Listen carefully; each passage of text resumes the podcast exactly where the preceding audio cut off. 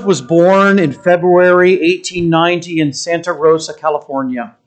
He dropped out of high school in 1906, or uh, it seems uh, crazy to say that, a long time ago, in 1906, and began work as a cartoonist uh, for his local newspaper. He was really good. And seven years later, he moved to New York City in his early 20s and worked for a paper called the New York Globe. In 1929, believe it or not, Robert's work was so well known that he published a story about the Star Spangled Banner. And it was so influential. Uh, people thought it was our national anthem, but there was no national anthem at the time because Congress had not yet adopted it as our anthem. And the story became so popular and influential that uh, the Congress fixed that problem and made it our national anthem. By the early 1940s, Robert's work was being supported by a New York publicist named William Randolph Hearst, who was really a remarkable man himself, uh, uh, well known at the time. And he, Robert was not only doing stories uh, on the news, but he began to travel and do stories on strange and bizarre things, believe it or not, uh, that uh, he started working with Warner Brothers and doing short videos with them. And alongside his work, he began what was called an auditorium that highlighted many of the weird things he found on his travels. He died in 19 uh, in, at age 59 and was buried in his hometown in California. And you know him, believe it or not, by his last name, Ripley, of Ripley's Believe It or Not. Actually, what was interesting about Ripley is he believed all his stories to be true. You walk through his museums and you go, that can't be true. There's no way that's true. Actually, Ripley hired people to prove that all of his stories were true. He was so convinced of their truth. He knew people didn't believe them, but he believed them. And, and it was almost, it's almost like he's doing uh, a non religious version of the Bible, right? Because there are a lot of stories in the Bible that are kind of believe it or not. I mean, you've got Noah's Ark. That's kind of hard to believe if you're not a Christian. And you've got Moses and the children of Israel crossing the Red Sea. Again, a little bit of a believe it or not. And then there's Jonah. Uh, that's a little hard to believe, a little far fetched if you're not a Christian. And then, of course, one of the biggest would be the Christmas story. If you tried to publish the Christmas story without names, no one would believe it. But this story is true. And furthermore, it is at the core of our Christian faith. Now, Satan, God's enemy, our enemy, tried to claim it all to be a lie. Frankly, the couple themselves had a little difficulty believing it. The first people who questioned Jesus' birth was his mom and dad. Joseph wondered about it. Mary wondered about it.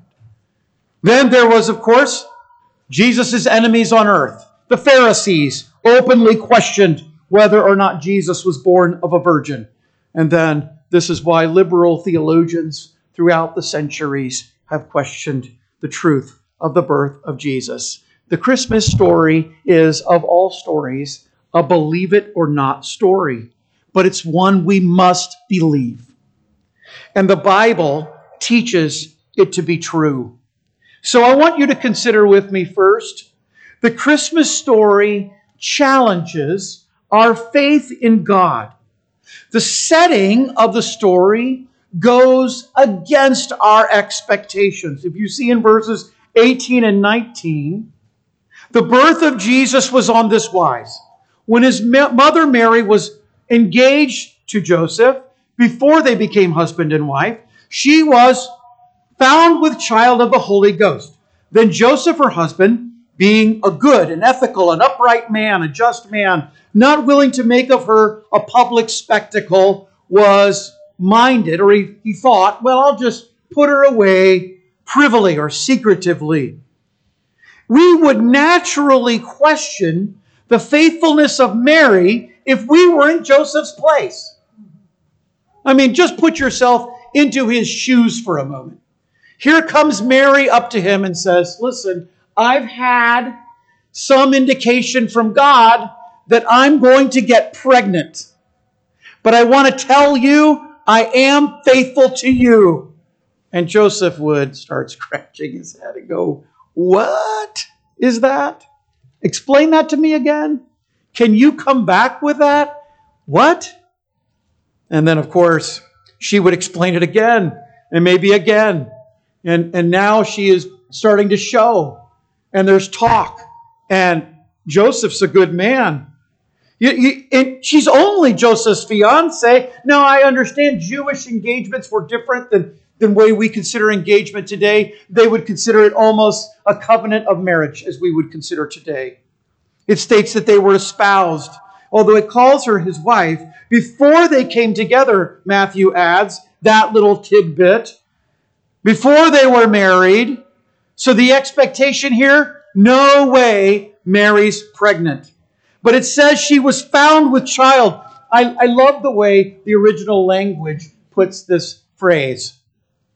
It says, in womb having.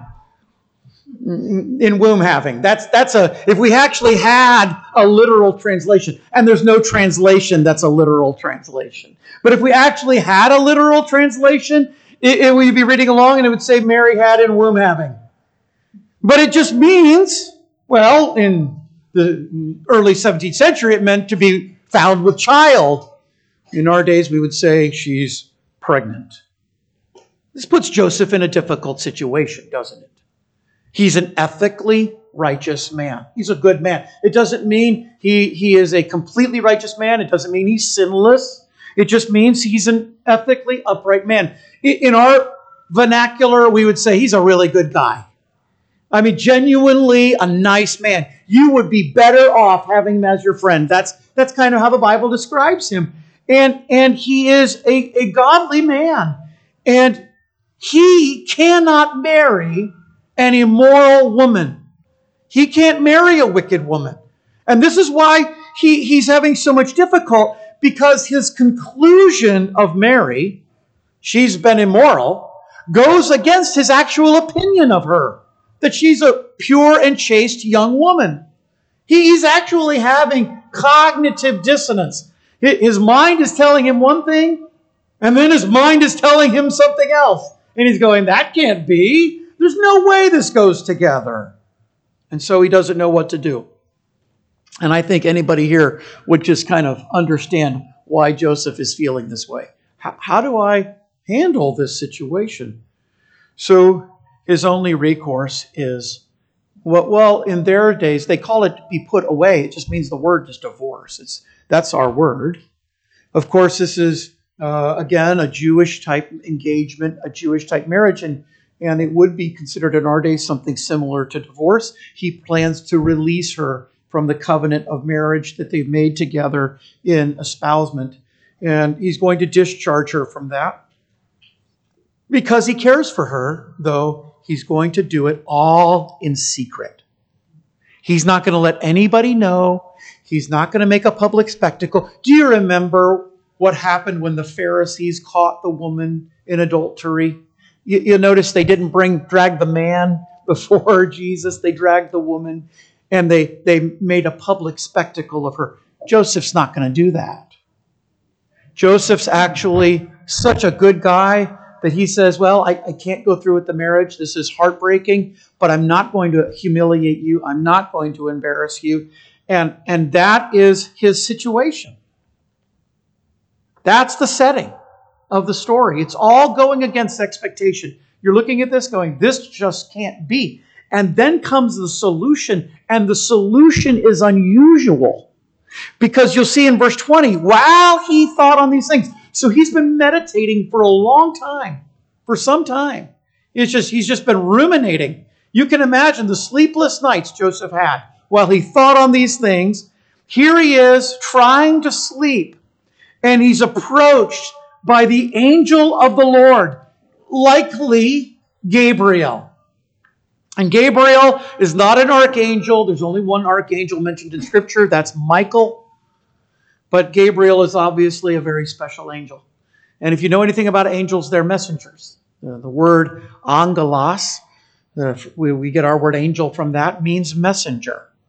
Uh, uh, the gospel is the euangelion, the you, the good, angelion, angel, message. It's the good message. The word angel means good, the messenger. And here's the messenger bringing his message of God. And the messenger says to him through a dream, By the way, Joseph, this is all of God. So here's the angel of the Lord. It's not Jesus. Mary's already pregnant. And it's through a dream, even in Bible times, maybe a bit unusual, but it did happen. And God now is revealing his will through this dream. And the angel says, Do not be afraid to take unto you Mary to be your wife, because that which is in her is of the Holy Ghost. He is the Son of God. Now, if Joseph was blown away by the idea of, of his really good, godly young lady wife to be who's now pregnant, that's kind of hard to believe, and he's, he's struggling. Then he's having trouble, so he's having trouble sleeping. He finally gets to sleep, he now is confronted by an angel, and now he's having trouble. You know, I'm confronted by an angel. Now, take it a step further. Now, the angel is saying to him, Guess what? This is all of God's doing. Well, this is just kind of hard to believe. This is an unusual solution. He's told his wife is carrying the Son of God. He is, by the way, interestingly enough, the son of David, too. This is the king. I mean, we are not as familiar with David's lineage as they would have been. My grandmother used to tell me we were descended from the kings. I don't know if you're aware of this. We're all descended from kings. The only people who survive in antiquity were the children of kings. If you go back in your lineage far enough, you, you go back in your family line, far enough, you'll find a king somewhere. I promise you. Somewhere, we're all descended from kings. We're all royalty because you were the only ones that got the good food. Everybody else basically starved. Just kind of the way it was. Well, here's the real king. And Joseph is just blown away by this. Which is really interesting because even today, the Christmas story challenges our faith. Do you believe this or not? Do you believe that a couple of thousand years ago, a young woman, by God's will and by his power, conceived a child unnaturally, supernaturally, and that child is the Son of God? A few years ago, uh, a man who was pastoring a very large evangelical I'm going to put that in air quotes, church up in Michigan published a book about Jesus. And the story, the title of the book was Velvet Jesus. And he and the subtitle was something like uh, Repainting Our Faith. Uh, he, he begins the story talking about how his book talking about how there are two uh, different images of Elvis Presley you would see. Uh, he said, when I was a kid, I'd be driving down the road. We would we would see uh, people selling their art on the side of the road, and there would always be those vel. Do you remember in the '70s? Those velvet Elvises. Uh, it'd be kind of this. You were younger. You're going. I, I don't even. I don't know who Elvis is. Some of you are thinking. I, I understand that. Okay, this is an older person illustration. But but they would have young Elvis and old Elvis. You'd have really thin in shape Elvis, and then you'd have you know um, Elvis who's eaten too much Elvis. You know, you know what I'm talking about, right? And he would say, which is Elvis? This is his question. Okay, this is how he starts his book. Which is Elvis? Is it young Elvis? Is that Elvis? Or is old Elvis Elvis? Which is a good question. But all of that he would do, and he would say, you look at the story of the Bible, which really is Jesus? Is it Jesus of the Bible, or is there another Jesus who's also Jesus? Well, he then begins, as he's divorcing the reader from the truth of Scripture, he begins to ask a question like this What would happen if we found uh, unrefutable proof that Jesus was not born of a virgin? This is the, what he. This is his scenario, but he was actually fathered by a man named Steve. What would we do? And then he goes on to say, well, you know, he has what he calls trampoline faith. This is his word. He says he could take a story like that, it'd be fine. His faith wouldn't be rocked at all. But he says, all the rest of you, you have brick wall faith. And if you take out that brick, the wall comes tumbling down. And I read the story and I said, he is exactly right. See, I have true faith. It's brick wall faith. If you take the gospel apart, you know, Jesus didn't die on a cross. He didn't rise from the dead. He wasn't born of a virgin. You start taking those pieces out, yeah, my whole faith disappears because it's true faith. He has what's called trampoline faith. We call that no faith. It's false. You see, what I'm saying is this there's only one truth about Jesus' birth. You either believe it or you don't. You either believe he was born of a virgin or you don't.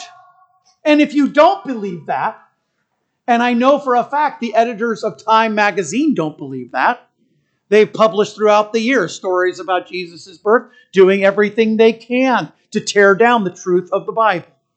I know that liberal theologians don't believe that. They claim that Mary was assaulted by uh, a, uh, what it would today be Germany, uh, a German uh, soldier or that she was just a wicked young woman.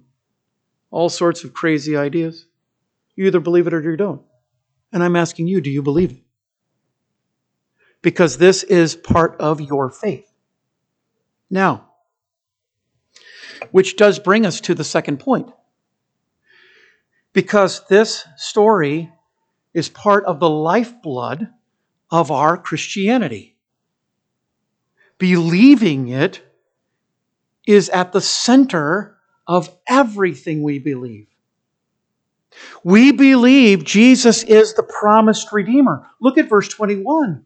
She will bring forth a son. You will call his name Jesus. He will save his people from their sins.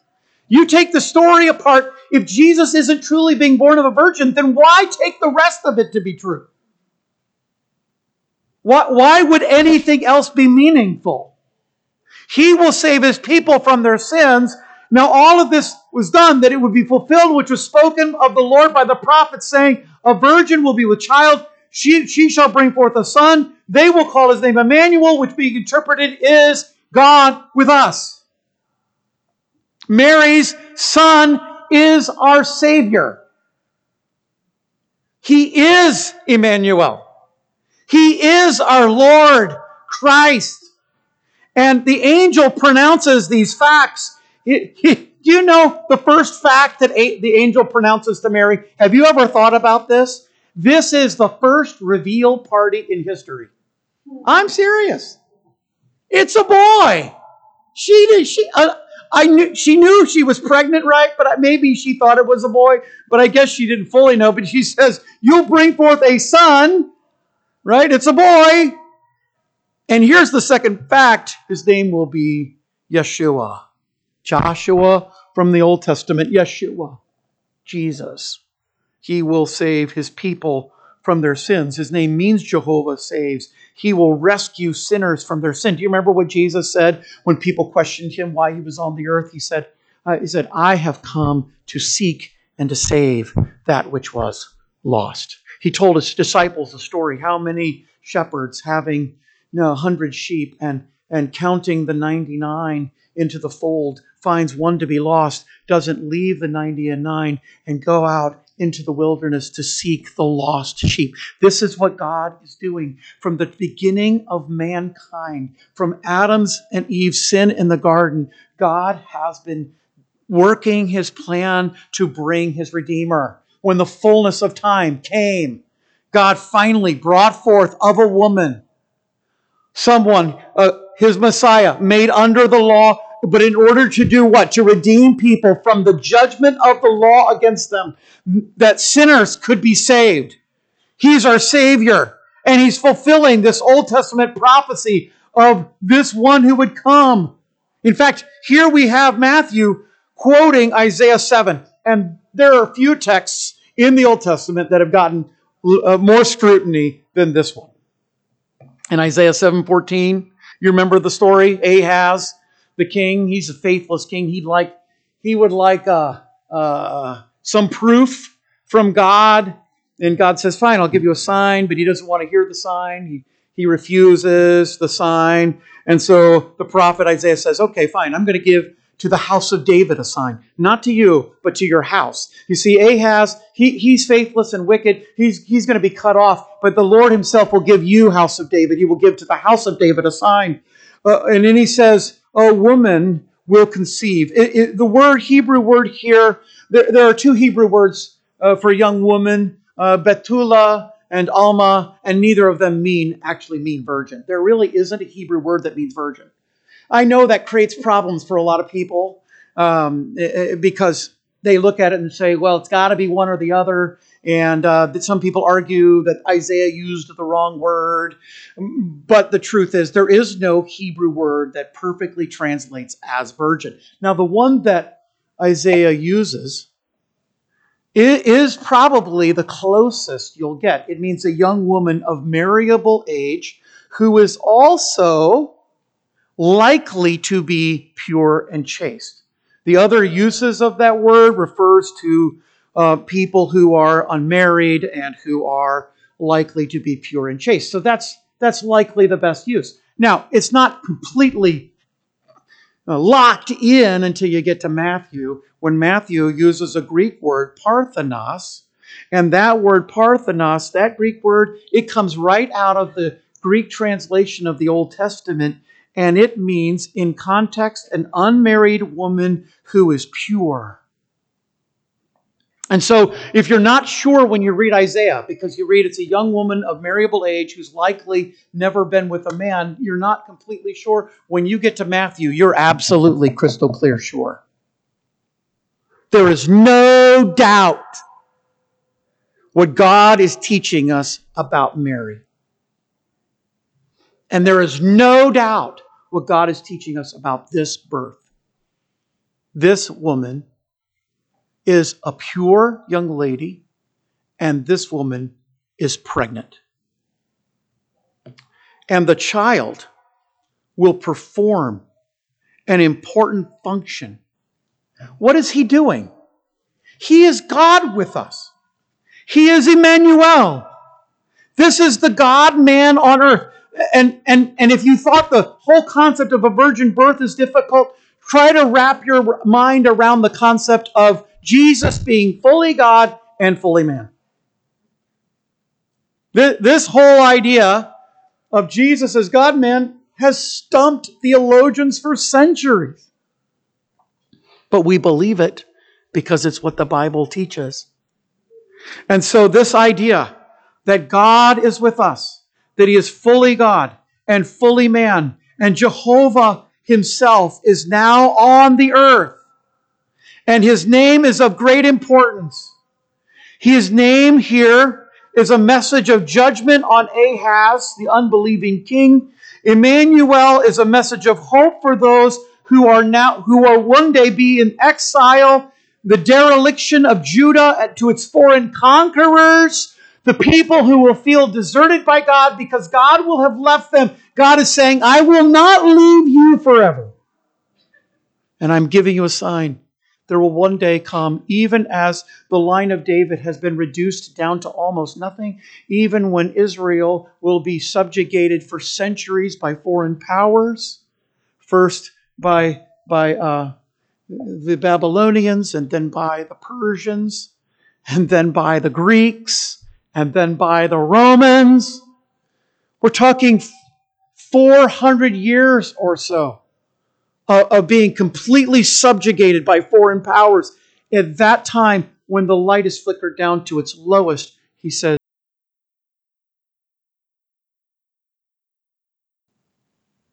And the virgin will conceive and bear a son, and God will be with us. So we believe this. And this is our salvation. This is part of our faith. Jesus was born of a virgin, lived a sinless life, died on a cross, rose from the dead. It's all part of our gospel beliefs. And we believe this. But and we exercise that belief by responding just like Joseph did. Look at verse 24. Joseph being raised from sleep as the angel of the Lord had bidden him, took to him his wife and, G, and, and knew her not till she brought forth her firstborn son. And Joseph called his name to be Jesus. Joseph obeyed the angelic instructions. He did not put Mary away. He, he did not threaten the fatherhood of God over Jesus. So he doesn't put her away, but he, but he does not have any husband wife relationship with her at all. She, they are completely pure and chaste until this child is born. And all of this is being done in obedience to the angelic instructions. And he calls his name Jesus. That's the name God chose. What name would Joseph have chosen? I actually know. Do you know what name he would have chosen? It's either going to be Judas or James. And how do you know that? Because those were the names of Jesus' half brothers. Unless you think that Joseph is just thinking, we'll just we'll just kind of rhyme names like some people do, you know. We'll start with the first letter. And it probably doesn't even work out that way in their language, right? he knew there'd be an English someday. And I'll just throw in those J words. To, well, I mean, he, he would have named him James or Judas, Judas or Joseph. Those were the named brothers of Jesus that we know about, his half brothers. He named him Jesus. Friends, and this is how we should respond. This is how we should respond. We must believe that Jesus was born of a virgin. That, that's our belief. But, but we act upon it by doing something. We believe in him for our salvation and we obey our instructions. This isn't the only instruction in Scripture given to man. There's lots of other instructions.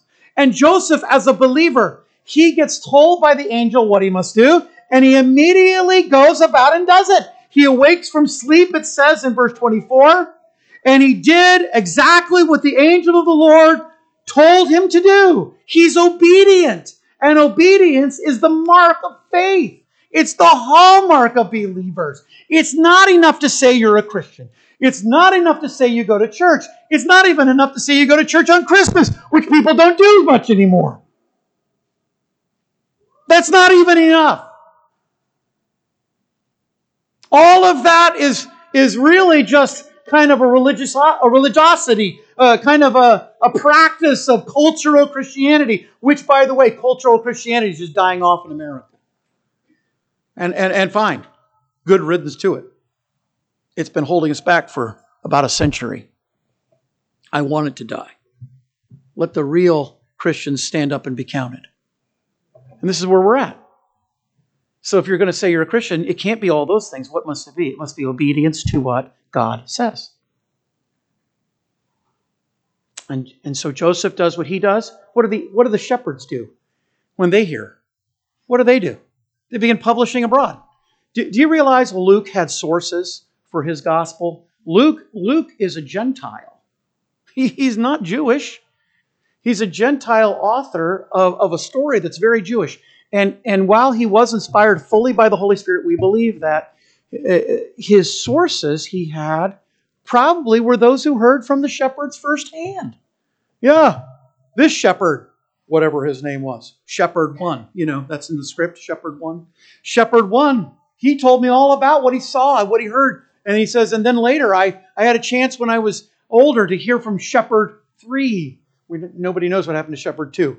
Uh, but Shepherd 3, I heard from him, and, and, and, and his story was very similar. And, you know, he, he had a different number of animals that were in the bottom floor of the house, but, but there was Jesus, and he was in the feeding trough, and he was all wrapped up in swaddling clothes. And, yep, that's what I saw. And they published abroad, and they went forth praising God. Praising God. And, friends, this is all part of that obedience that we must have. If you believe it, you must live it. And that's where we're at today. We are living out what we believe. I, I think of all days, Christmas Sundays are, are really some of the coolest days we have. I, as I understand it, it won't happen for 11 more years. That's, that's what I was reading the other day.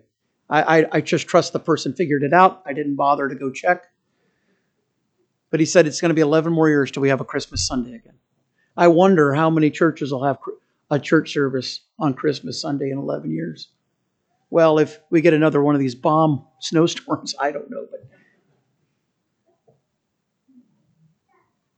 but I, I just say, what a great opportunity because I'm here today really not celebrating Christmas. I'm here celebrating the resurrection. Our Savior is alive. And I believe that. And because I believe that, I'm here. And yes, we're celebrating Christmas. If we were Puritans, we wouldn't be. We'd be out in the fields plowing. Well, it's Sunday, they'd be in church. But if it was any other day, they didn't celebrate Christmas. Christmas actually isn't a biblical holiday at all. In fact, Christmas, it's kind of Catholic. But we, as Bible believing Christians, we, we see it as a special day too because it's the day our Lord Jesus was incarnate, was born on earth. And we celebrate it. But we celebrate it best by being obedient to Him. Last night I was I was uh, uh, on social media a little bit before I went to bed, and uh, a friend of mine named Dan Forrest. Some of you know who Dan is. He's a he's a songwriter. Uh, he's a musician. He's very good, very very good. He's a graduate of my alma mater. Uh, he he heads up a group called Beckenhorst Press. We sing a number of their songs. We sing some of Dan's songs here. In fact, our Christmas program that we sang was written by Dan when he was just out of college, uh, a young man. He was excellent then. And, and he had published online that Wheaton College had, uh, had performed his version of See Amid the Winter Snow. And I, I, thought, well, I'd like to see that. So I clicked on it, and it was a, they had a Christmas program, and it was a really nice program. Um, and they, uh, uh, the, the, the young college students were singing, and it was near the very end of the program. It was the next to last uh, song of the program. And here's what they sang See amid the winter snow, born for us on earth below, see the tender lamb appears, promised from eternal years. See within the manger lies he who built the starry skies. He who throned in height sublime sits amid the cherubim. Sacred infant, all divine, what a tender love was thine thus to come from highest bliss down to such a world as this. And then this is what they did. Um, as they were singing, they had uh, one of the young uh, uh, college students had a candle, and he was kind of an electric candle. He lit his candle. And then as they sang, uh, more candles became lit. It was very dark in the auditorium. And then they got to the last chorus, and at this point, they all raised their candles in the air and they sang, Hail, thou ever blessed morn. Hail redemption's happy dawn. Sing through all Jerusalem. Christ is born in Bethlehem. Obedience. And that's our testimony. I encourage you, go from here and sing through all your cities, your towns, your villages, your workplace, your, your offices, Wherever you are, sing, Christ is born. And he saves us from our sins. Let's pray. Lord God, thank you for this passage of Scripture that you've given to us today.